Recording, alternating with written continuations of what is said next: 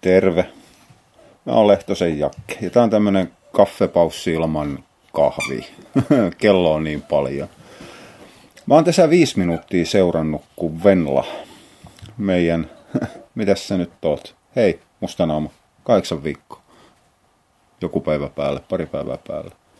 On saanut pientä mallioppimista. Vilma, meidän yhdeksänvuotias Russelin Arttu, silloin semmoinen yhden lajin lempilelu, semmoinen pyöreä vaaleanpunainen possunpää, mikä vinkuu. Se on yksi sen muutamasta lapsesta silloin, kun se on raskaana. Väliaikana sitä vingutetaan, huudetaan ja tapetaan.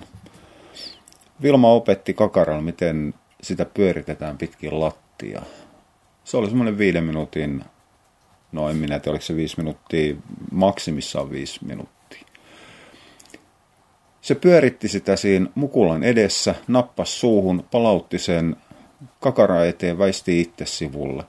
Ja jos Venla teki mitä tahansa muuta, paitsi tökkäs kuonon kanssa sitä liikkeelle, eli yritti vetää tassun kanssa tai yritti ottaa suuhun, niin saman tien napattiin pois edes, siirrettiin metrin päähän ja sen jälkeen työnnettiin taas vähän matkaan pitkin lattiaa, otettiin suuhun, palautettiin takas kakara eteen ja väistyttiin.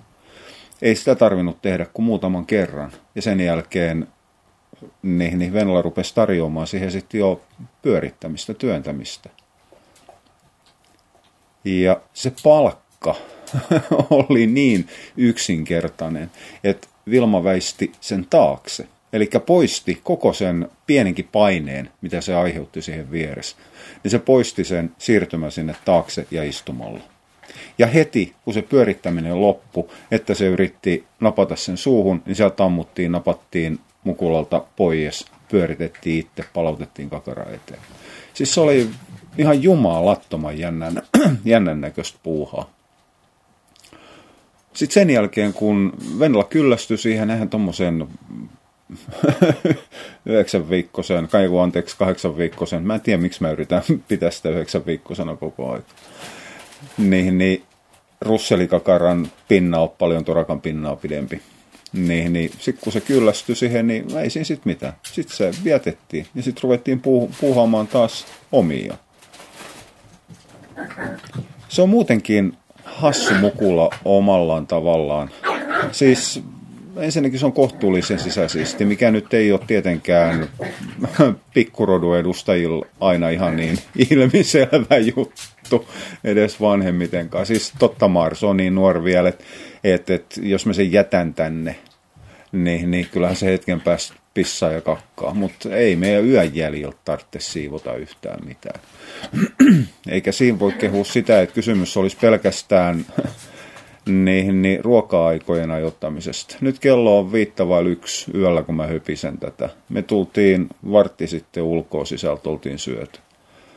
Ja nyt kun mä tässä sitten hetken päästä jahkamaan saanut tämän höpinän valmiiksi, lähde itse todennäköisesti vaakatasoon, niin ei se.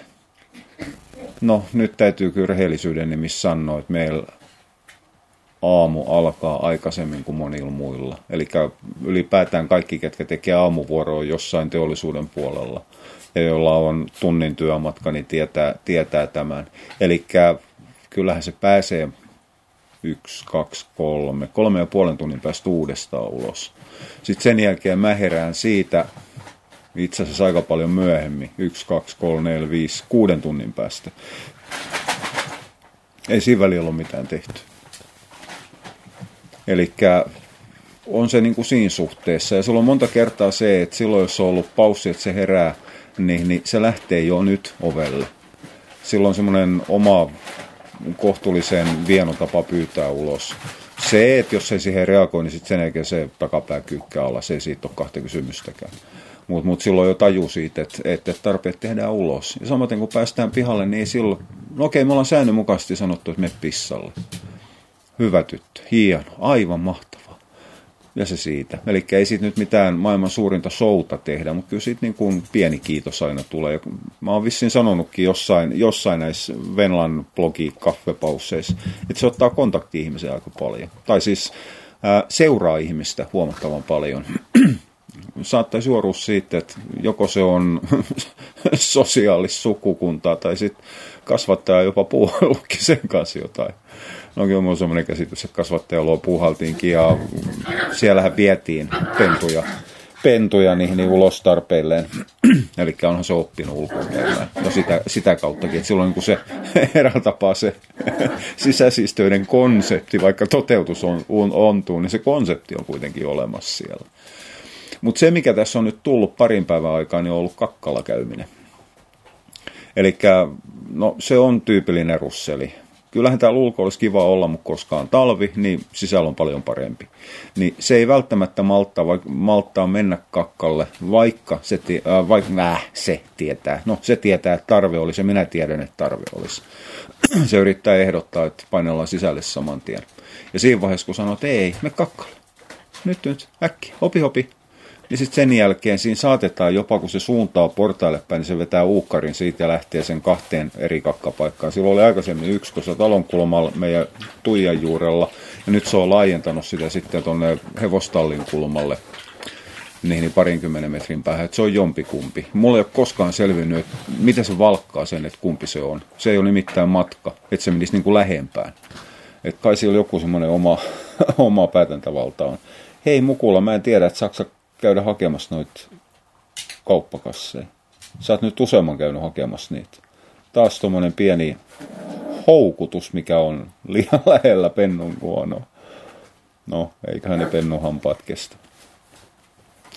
Niin, niin. Niin, se tosiaan reagoi siihen. Ja sitten sen jälkeen mennään sisään, mennään sisään. Sisällähän se osaa pyytää.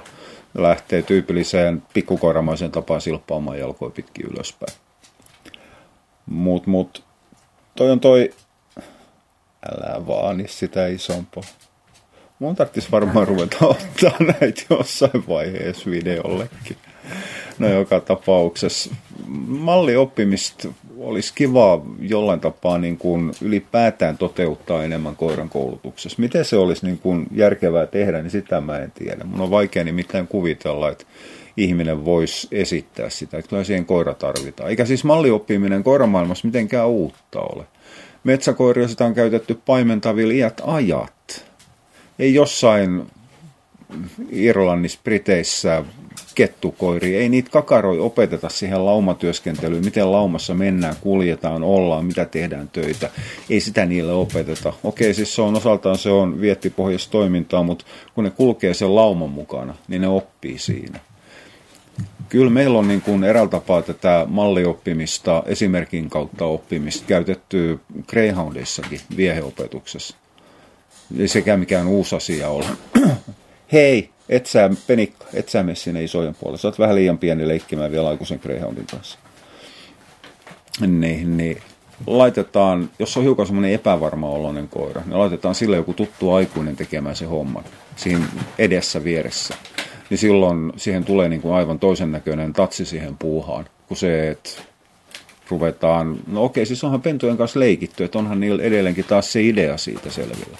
Mutta se malli, se esimerkki, kun kokeneempi näyttää, että näin se tehdään, niin tuo siihen semmoisen ihan selvän, selvän, selvän itsevarmuuden. Oja. Ei mun siis tämän kummallisempaa ollut tällä kertaa. Oja, mutta hei, jatketaan ja palataan ja ihmetellään. Kuulla. Moi moi.